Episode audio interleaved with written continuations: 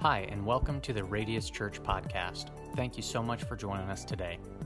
If you're interested in finding out more information about Radius Church, please check us out on our website, radiuschurch.tv. Well, as you know, we started the year in a snowstorm, and uh, I was Scrooge when it started snowing. Any other people that are Scrooge when it starts snowing? Okay, thank you. For all of you that, oh, it's so pretty. Yeah, all right? So, let me just tell you something. I don't like snow and I don't like storms. And we started the year with both of them, everybody. And uh, I've been in some storms. I've lived in enough places in the nation. I've been in earthquakes, I've been in tornadoes, I've been in hurricanes, I've been in lightning storms, I've been in a lot of storms, and I don't like storms. But what happens when we enter a new year with new hopes and we've set new goals and we have new resolutions, but we have old problems.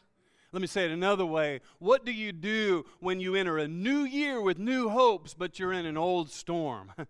It kind of sounds like where America is right now, doesn't it? I mean, just because the pages of the calendar have turned over doesn't mean the unresolved issues of 2020, 2021, we go back farther. 2019 28 it, it, it, would be nice if life was like an etch a sketch and whenever january 1 came you got to shake everything up and all the bills and all the debt and all the problems and all the people problems just magically went away, right? Wouldn't that just be wonderful?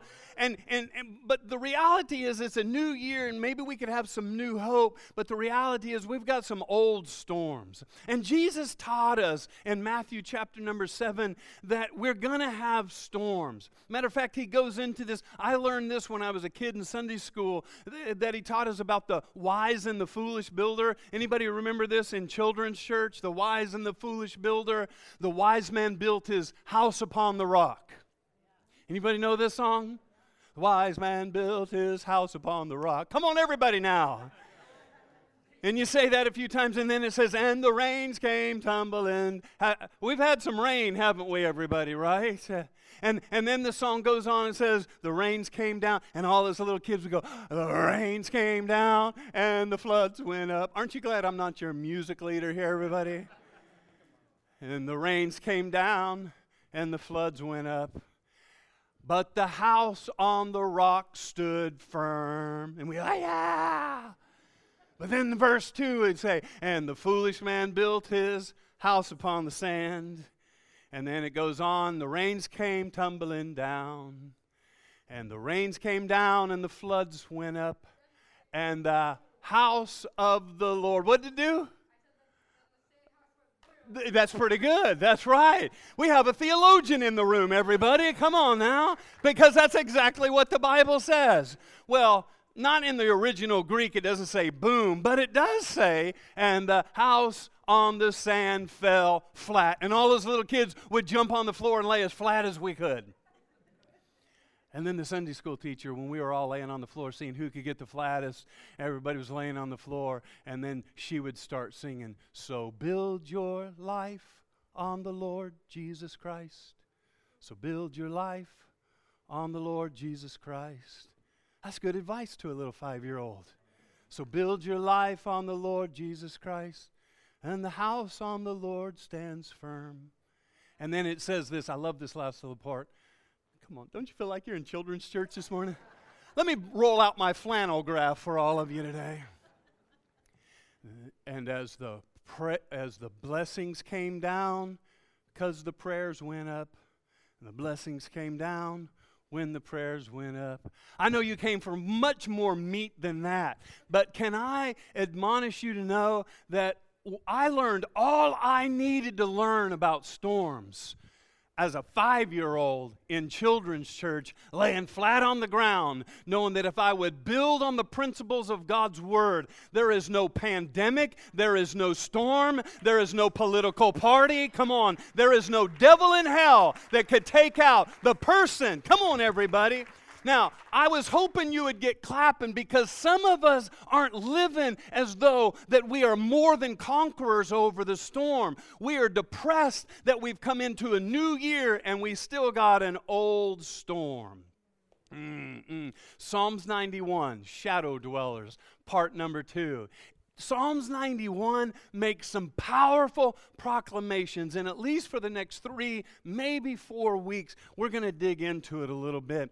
And, and last week I abbreviated it a little bit, so let me just kind of continue to huh, put the foundation down because I think the rest of Psalms 91, most of the time, Psalms 91, we just quote verse number one and two. And I'm going to get to verse number two today. Uh, I almost got through verse number one last week, everybody. I almost made it. But let's look at it again. Psalms 91, verse number one and two. We'll just look at verse number one right here.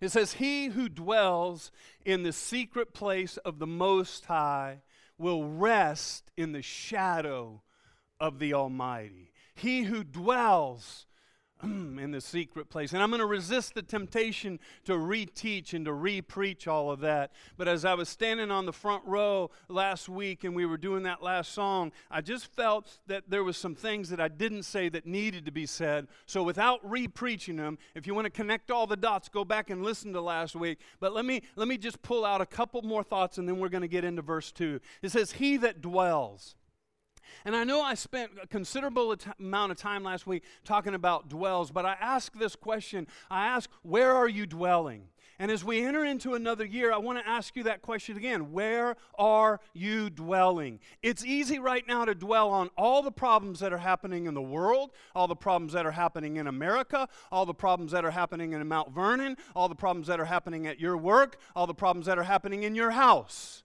It's easy to dwell on that. But the question is, where are you dwelling? Because where you, what you think about is where you go about in life. And so the question is, what, where, where are you living right now? Are you, dwell, are you dwelling with God? Are you living with God? Now, in case you guys didn't know this, my wife and I, we've been married 33 years, and we live together.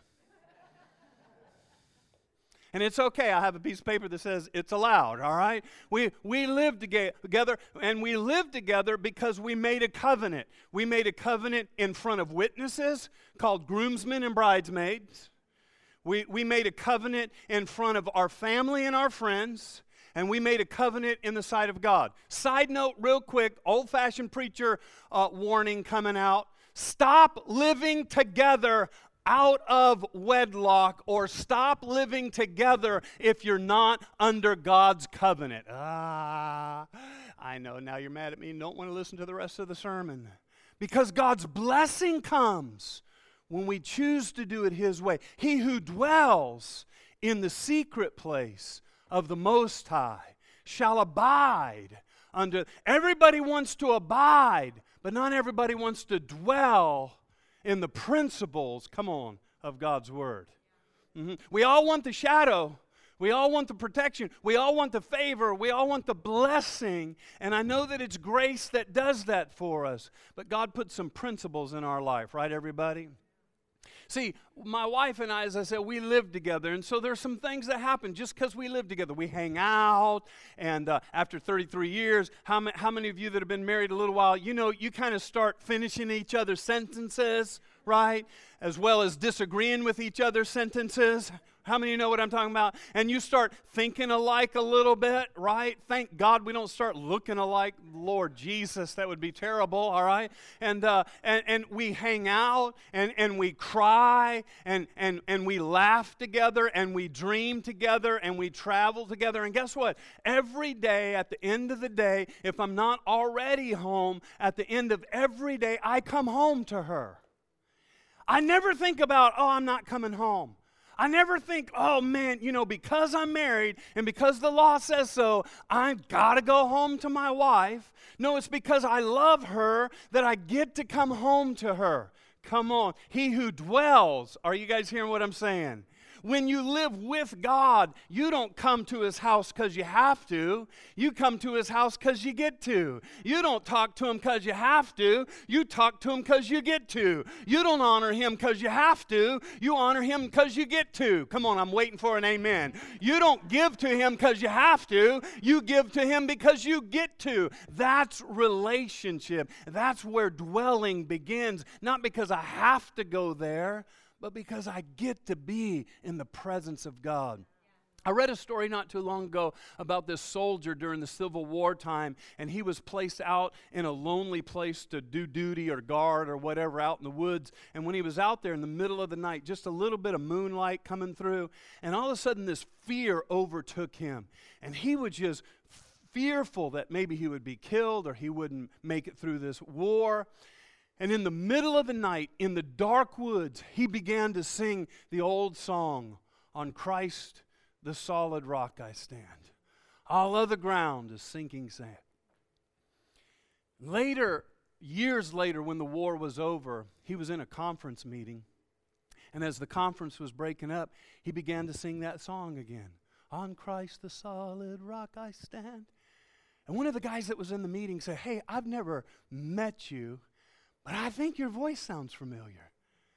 And he asked him, and they got to talking. And he said, You know what? That night we seen you by the moonlight, and I had all my men had their guns pointed on you. And right when I heard you singing, I said, Men, don't shoot that man. See, that man in the woods understood what it was to have fear, but get into the presence of God. And he who dwells in the secret place of the Most High, come on, shall abide under the shadow of the Almighty. The shadow of the Almighty, I said. Watch this. The next word that we came to, and, and, and I'm skipping some, but the next word that we came to is secret place. He who dwells in the secret place. I just want to reiterate this point. The safest place in the world to be is in Christ. The safest place is not to be in a political party. The safest place is not to have a job that's paying you a bunch of money. The safest place, the safest place in the whole world when the world is in a storm. I know this is very pediatric Christianity. I know this is very elementary, but every once in a while we need to come back to the basics and be reminded that the best place we can be when the world is going crazy is to build your house on the Lord Jesus Christ Come on now, right? And the safest place in the world we can be is in Jesus. Now, watch this. The way we get in Jesus is through salvation. And once you are born again, you are now in the secret place. Let me say it another way.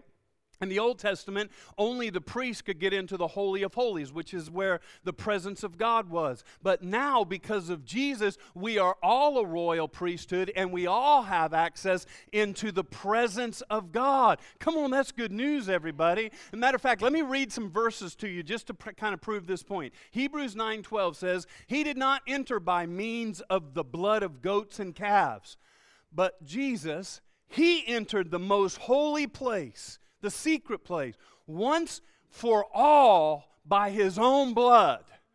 He did it by his own blood. He conquered death, hell, and the grave. Watch this. Thus obtaining eternal redemption. So you don't get in the secret place and then mess up and fall out of the secret place. Come on, man. Some of, there's Christians that I know that are schizophrenic Christians because they every little think evil, see evil, hear evil, they think they fall out of the secret place. No, his grace, come on, aren't you glad, is bigger than all of our mess ups. We're in the secret place because of Jesus. Matter of fact, last week I taught out of Ephesians chapter number two. I said, and because of that, Jesus went and sat down at the right hand of the Father and invites us to sit with him. Therefore, we are resting in the work of Jesus Christ. And therefore, we can get to Hebrews. Uh, what's my next Hebrews verse? It says in chapter 10, Therefore, brothers and sisters, since we have confidence to enter the holy place, the secret place, by the blood of Jesus Christ.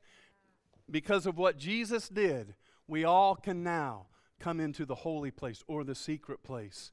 And we come into the secret. So, so what I was telling you last week, the secret place is not a place that you have to be spiritual enough to find, that only some elite people find the secret place, when you give your life to Jesus and you're living for Jesus, you have come into the presence of God through Jesus because of what He did, and now we are in the secret place. So, the promise is He who dwells, come on, in the secret place of the Most High. And last week we went on, talked about the Most High and how you'll rest, and we talked about a shadow, and we didn't get to this word.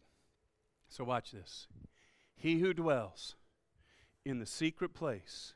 He who dwells, he who lives in Jesus, because of the Most High, shall, shall rest, have, have in, in the storm, everybody, because of Jesus, we have rest. Are you guys with me? And we get to be in his shadow of the Almighty. Remember last week, you can only be in the shadow of something if you're close to it.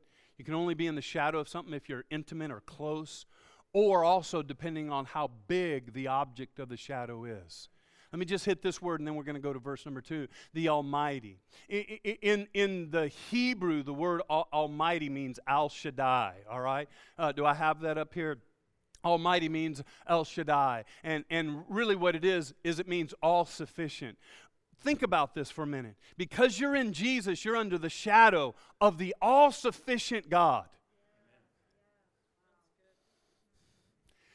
If you're waiting for a Shazam Gomer Pyle moment, you just missed because you're saved, you are in the shadow of the all sufficient God. That means He doesn't have to go to the store to supply your needs, He doesn't have to go to the world library to look up the answer to your problem, He doesn't have to go to the national bank to supply your needs. He is all sufficient by Himself, and you're in His shadow when you're a born again believer. Come on.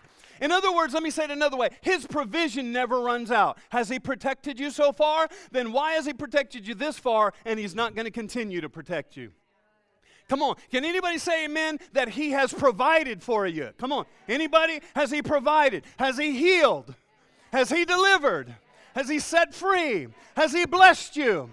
He hasn't run out of one of those things. Even when the wind is blowing, He still has provision. He's still a good God. He still owns it all. Come on, everybody. He is all sufficient in Himself. Woo! He's all sufficient. He's not dependent on anybody. He doesn't have to go to a boardroom and get approval. I said this last week. When he says something, his words are so powerful that if it wasn't the truth before he said it, it is forced to become the truth after he says it. Darkness, let there be light. What, what is light? What is light? What is light? Ah.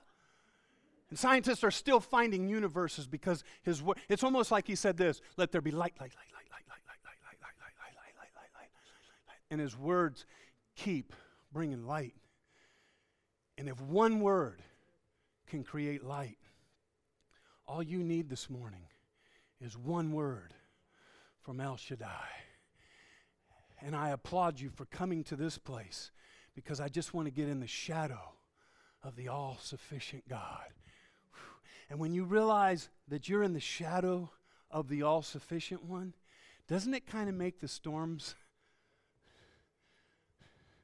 lack a little luster? See, see, we get in our mind that this is like superhero nation, like this is good versus evil. This is not good versus evil.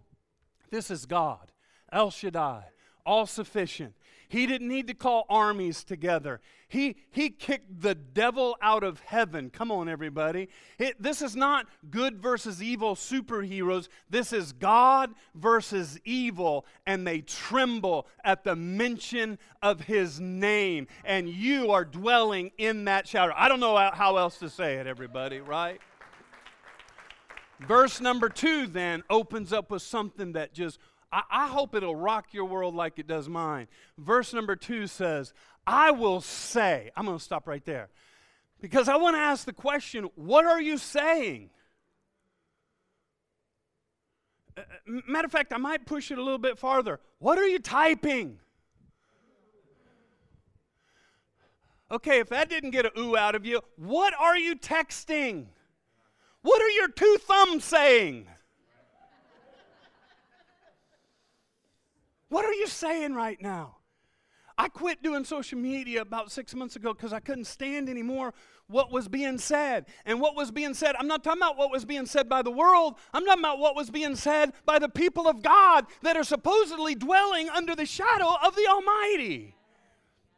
I will say, what are you saying? Are you saying how bad the world is? Are you saying how bad the government is? Are you saying how bad COVID is? Or are you declaring, I am a child of the Most High? Come on, everybody, right? What are you declaring? I will say, not just anything, I will say of the Lord. Come on, how many been in church long enough you've heard this? Faith comes by hearing, and hearing the Word of God. Faith comes by hearing. Did you know fear operates the same way? Fear comes by hearing also. So the question is is you can't say the right thing ah, if you're not hearing the right thing because we usually repeat what we hear. Faith comes by hearing. Watch this. And sometimes your ears need to hear your voice doing the declaring of God's word so that your faith will arise and your fear will not. Sometimes it's not just the preacher and the word that you need to hear, it's your own voice declaring, I am more than a conqueror. In all things, nothing shall separate me from the love of God. Shall height or depth, for principalities or powers of darkness? Come on. Nothing shall separate me. Luke chapter number 10 I have all power over all the powers of darkness. I am the head and not the tail. Where I'm at is not where I have to stay. And all things, God works them together for those that are in Christ Jesus and called according to his purpose. Come on, somebody. What are you saying? What are you saying? Jesus himself came on the scene and said, Whoever says to this mountain, mm-hmm. he didn't say whoever digs it out. He didn't say whoever worries about it. He doesn't say whoever does the most social media posts about it. He said, Whoever says to the mountain, Get out of my way. Come on, right? What are you saying? We are created in the image of God. Would you give me that much? God stepped on nothing because there was nothing to stand on and said, Let there be. His words created the world that we live in today. And He created us in His image. So your words create the world that you're living in right now. What world are you creating? Let me give you a little scripture proof to this so you'll quit looking at me like I'm a madman. The tongue has the power of life and death. It doesn't take two minutes to look at a five year old kid and see if they're growing up in a house that the parents are giving them life or the parents are critical and giving them death. In this environment, one of the things we talk about all the time is we want to be a life giving church.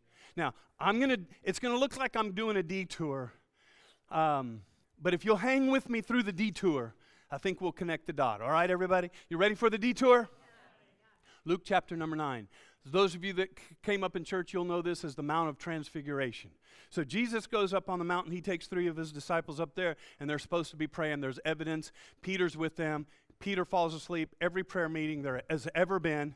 The good news is he becomes the father of the New Testament church. If you struggle with praying, God can still use you. Thank you, Jesus, right? But watch this story just for a minute. It's going to look like a detour, but hang with me. And, and, and, the reason I bring this evidence to you today is because Psalm says, I will say. But I want to submit to you that you can't say the right thing if you're not hearing the right thing. See, coming to church for a 45 minute church service once every month is not going to contrast all of the negativity that you're hearing. Ah, okay, I'll leave that. Let's go. Luke 9. About eight days after Jesus said this, he took Peter, John, and James. Who he took, out of his 12, he took three. Who he took up this mountain is very significant. We'll get to it. With him and went up on the mountain to pray. As he was praying, the appearance of his face changed and his clothes became as bright as a flash of lightning. Two men, Moses and Elijah. Now, we all know they're already dead, right?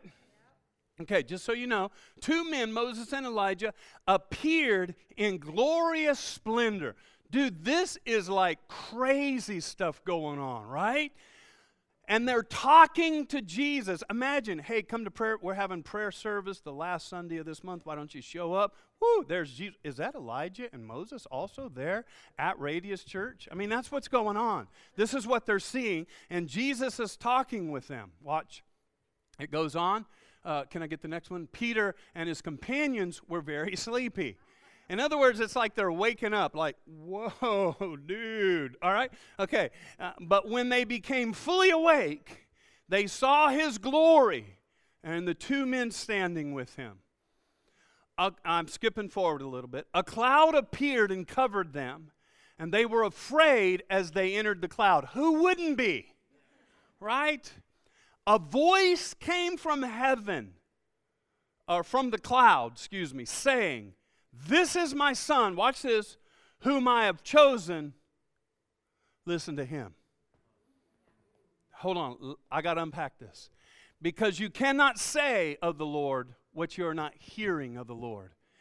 And God opens up heaven and says, Hey guys, knock, knock. Hello, McFly. Hey, listen up. I want you to hear what He is saying because He has a new message, and it's a message of grace. It's not a message of the law. Come on. It's a message of redemption. And I want you to say grace. But before you say grace, come on, you got to hear grace. Ah. Have you ever have you ever known anybody that has a speech impediment because they don't hear right? right? And, and, and, I'm not throwing anybody under the bus, but it is a known fact that if you don't hear correctly, you don't speak correctly. Mm-hmm. There's, always, there, there's always a disadvantage in the verbiage because of a disadvantage in the hearing. Church, I want you to make this new year a year of hearing what the Word of God says. I want you to hear the voice of God. It's why I told you last Sunday go buy a Bible because we're going to dive into more chapters and more books of the Bible than we ever have because we got to hear what the Lord is saying when the wind is blowing. Come on, everyone. Now, can I, can I geek out on you a minute? Let me break this verse down. Let me just give you some stuff that maybe you don't care about. It might not change your life, but I studied it, so I'm going to bring it to you. Check it out. He brought three men with him up on that mountain to pray. He brought Peter, he brought James, and he brought John. Mm, very interesting. I don't have time to talk to you about the three, but the word Peter, it means, well, well, Peter actually means uh, rock Sometimes, depending on how it's used, it has two definitions in the Greek it means stone and it means rock. When, when, when we see it used in the word stone, it represents something. Mm-hmm. It represents, remember, I told you not too long ago I preached on the stone tablets, and every time we see the word stone in Scripture, it represents the law. Hmm. And he also brought James with him. James is the old is the New Testament version of the Old Testament name Jacob. Jacob means supplanter or replacement. Ah. And he also brought John. You always got to have John with you. John is the best. John writes about himself I am the disciple that Jesus loved. You know he's the man, right? All right. Here's John. His name means grace. Are you with me so far? God says, to these three men, I want you to hear him. I want you to see the symbolism here. I want you to see what is happening here on the Mount of Transfiguration. What's happening is that the law, the rock, has been replaced, James, uh, with grace, John. I said the law has been replaced with grace. Somebody needs to say amen to that. Come on. The law has been replaced. Aren't you glad that your salvation is not dependent on you, but your salvation is dependent on His grace? It's been replaced. And God is saying, listen to what He says, because the law is now being replaced with grace. Oh, I love that. Now, I want you to notice real quick the two men that were on the mountain that showed up and talking to Jesus. And, and the first one was Moses. Remember who Moses is? Moses is the lawgiver. Then Elijah, he is a prophet, the most powerful prophet perhaps in the Old Testament, and his job in the Old Testament was to come along and remind the people or to be the restorer of the law because they had gone astray from the law. Hmm. So we got Jesus talking to the lawgiver and the law restorer, and a voice from heaven tells Peter, James, and John, I don't want you to listen to those guys anymore. I don't want you to listen to Moses, and I don't want you to listen to the lawgiver and the law restorer. I want you to listen to him, Jesus, the grace giver, the law fulfiller. Listen to him. Come on, everybody. Listen to him. I know you got to have time to process that. Okay, let me give you a minute so you can say amen, all right? Right? Don't listen. It's not it's not the law message. It's not the prophet's restoration of the law. It's here's Jesus, and God says, listen to Him. And I'll proclaim one more time we cannot say of the Lord unless we are hearing of the Lord. Can I tell you what you don't need? You don't need another church service telling you why you're not good enough. You don't need another church service telling you why you can't be in the church's membership. You don't need another church service to bring more condemnation. You don't need another church service to tell you what a bigger, big sinner you are. What you need is to come into a life giving place that reminds you that He is the grace giver. Come on. And we are under His grace, and that all my past sin and all my present sin and all my future mess ups, they are under Jesus Christ, and I am under grace. Listen to Him. Amen, everybody. Come on all right, all right, all right. I gotta, I gotta move on. You guys are the slowest bunch of listeners I've ever preached to. All right. Let me give you something else real quick. You can look it up. The road to Emmaus. Remember, he's dead. I think it's in Luke 24. Jesus, they thought Jesus is dead, and two of the disciples are walking to Emmaus, and a stranger comes along, and they didn't know it was Jesus. And Jesus begins to talk to them. He's talking to them about grace. He's talking to them about how he was evident through the whole Old Testament. They walked 20 miles. I don't know. How long does it take you to walk 20 miles? 20 days? I, I mean, I don't know. But, but, but the whole time they said that this stranger talked to them about his word. Mm.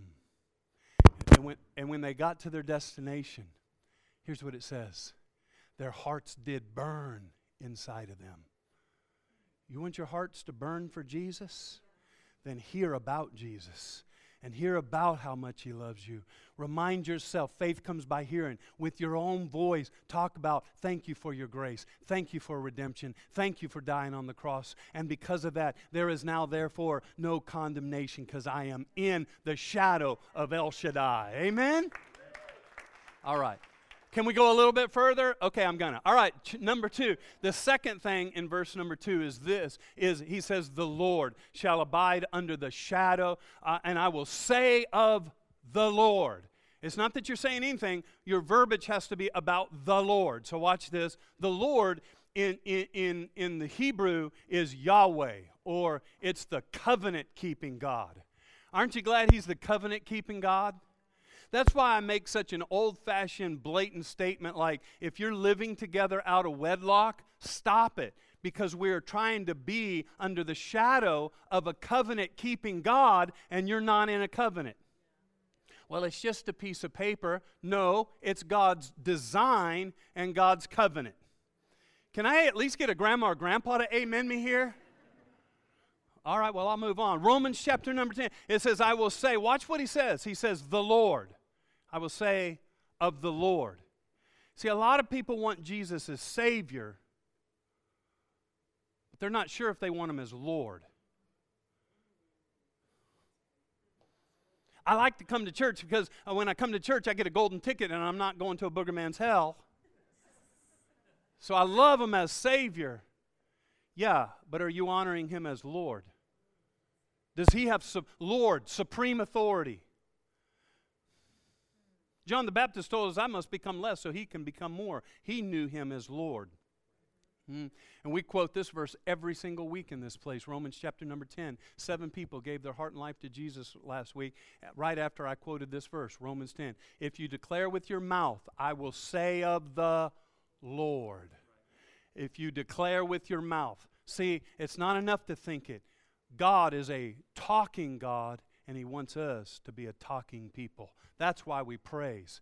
That's why I beg you for an amen. Or a that's right, that'll work. If you declare with your mouth, Jesus is Lord, and believe in your heart that God has raised him from the dead, you shall be saved. Period. Doesn't say if you have the right translation of Bible. Doesn't say if you go to the right church. Doesn't say if you carry the biggest Bible or come from a lineage of a bunch of Christians. It says if you will declare with your mouth that He is Lord, He is Yahweh, and you believe in your heart. Isn't that good stuff, everybody? Come on, I'm going to go a little farther. Number three, that He is our refuge. Let me just hit this one real quick. He hits two words here that, that we can say of the Lord He is our refuge and our fortress. Two words here. First one is his, He's our refuge. The word uh, refuge in the Hebrew is machak. All right? And, uh, and that's why I didn't put it on the screen because I'm not sure if I pronounced it right and I didn't want somebody to say, you didn't pronounce that right. So, anyway, all right? Look it up yourself. Okay, what it means, it means shelter from a storm. And, and, and, and it, a refuge is something that we go to in a smaller battle. It's just like a little fort. It's like, come on, any guys like westerns in here? You know, you just hide behind a hay bale because bullets can't go through a hay bale.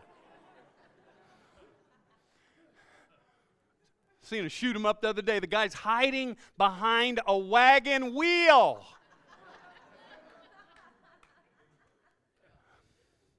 Anyway. That's why we like those movies, ain't it? Makes us feel invincible. Come on, guys. Can I get a grunt? Arr. All right, so, right? Okay, so our refuge is for just the everyday. It's symbolic of the everyday little storms going into a meeting. Oh, God, help me in this meeting. To sit down with somebody that you have a struggle with. Oh, Lord, be my refuge right now. Protect my heart right now. That's kind of why he says refuge and fortress, because he cares about the little issues and the big issues. Okay, so he's your refuge. Uh, it, it, it's a place in a storm. I, I, remember when we lived in Michigan, I came home one day and there was tornado warning, sirens going off. If you've ever lived in a place with tornadoes, it's freaky. I walked in the door, everybody was gone, and, and Patty, the kids were real little. Patty had the kids down in the basement, hunkered down, and that was their refuge, right? So that's what he's saying. But then he says, I'm also your fortress.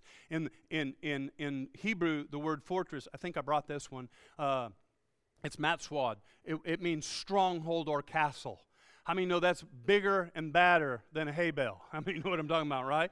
This is, this, this is symbolic of the, uh, uh, uh, it's a place of defense. It's a place of protection. It's for the large scale attacks. It's for demonic attacks that are on your life. Now imagine when you're going through tough times, you get to dwell in the secret place, and He is your fortress.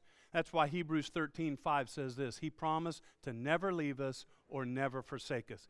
L- let me do a little bit of dive on that subject, and then I'll do the last point. Watch this. Matthew, just jot this down for time. Uh, Matthew, give me my Matthew. Matthew 27, verse number 46. Okay, a fortress, I'll never leave you. A fortress is unmovable. Jesus said, I'm unmovable. He said in Hebrews, I'll never leave you or forsake you. Anybody glad for that?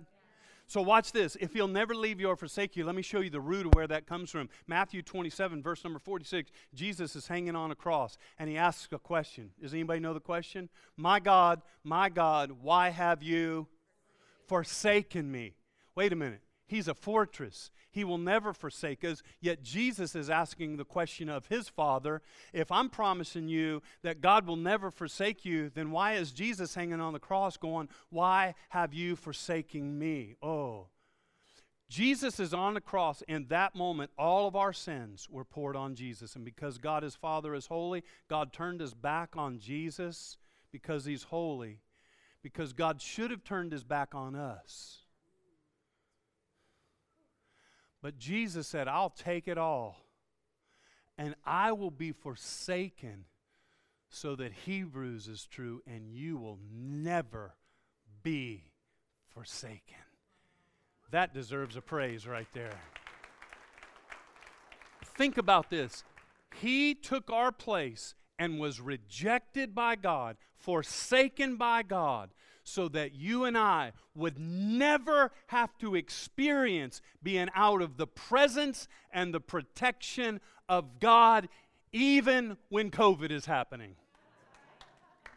All right, you can believe it or not. I'm glad you three believe it. Okay, here we go. So, so uh, I mean, it's a powerful thought. When the wind is blowing, guys, He's our fortress. He was forsaken, so you won't be in the storm. Somebody in this room or watching online right now is going through the craziest hell you've ever been through in your life, and you feel like you're going down for the last time. I want somebody to hear me say, the 15th bell has not rung yet, and he is as close as the mention of his name. And he promised he will never forsake you. And just because you can't feel him does not signify that he is not there. That's where faith has to kick in. Come on, everybody. And I want to remind you that all the evidence on the outside is contrary to what you know on the inside. He is for you, he is for you, he is for you, he is for you. Come on and say a good amen. Then he says these last two things. He says in verse number two, He's my God, and I will trust him. Let me close with this. My God. The word God there is the Elohim God. Elohim means He's the creator God. And again, I've already talked about imagine Him creating something out of nothing. He is my God. He's not a God, He's my God. Notice the personal pronoun. He's my God. He's Mike. I need a solution to a problem. I know, isn't it great that we serve God, Elohim, Creator God, that He can create a solution in the middle of your problem? He's a Creator God. He's already created everything. He had the answer before you ever knew you had a problem. He's the Creator God, right? Okay, I got to move on. He's the God that I will trust. The last word is trust. There's 12 words in two verses the God that I will trust. Let me give you a couple thoughts here. Because I hear some Christians, and, and I, I know I'm going to be controversial on this subject, I always am, but there are some Christians that say if you have enough faith, you'll never have fear. I disagree. Because I don't even know that I need faith until I feel the fear. Until the storm is blowing so much that I think, oh God, this is it.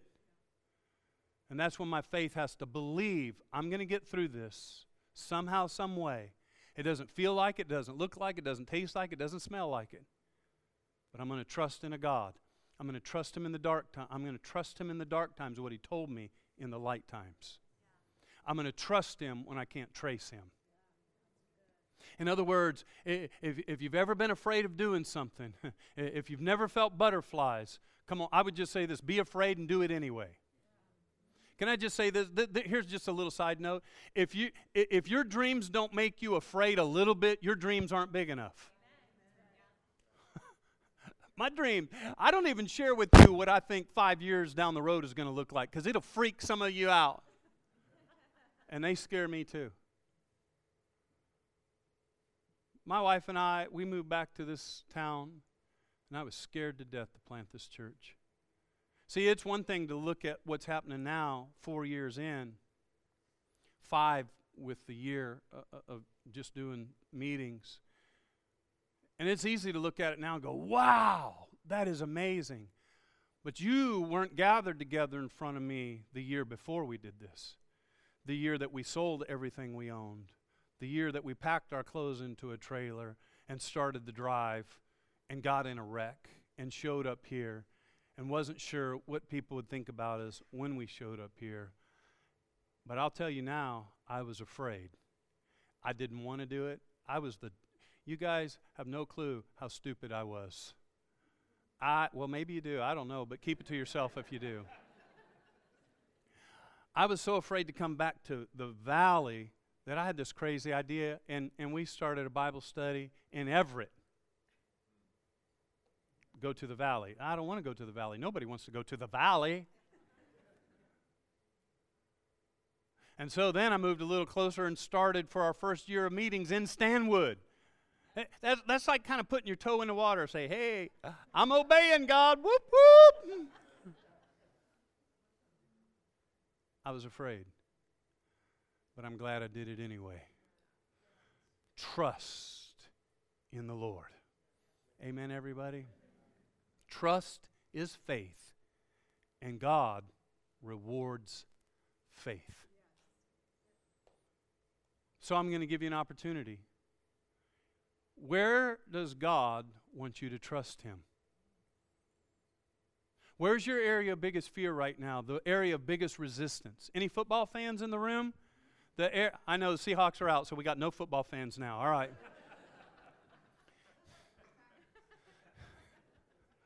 Faith. Yeah. Uh.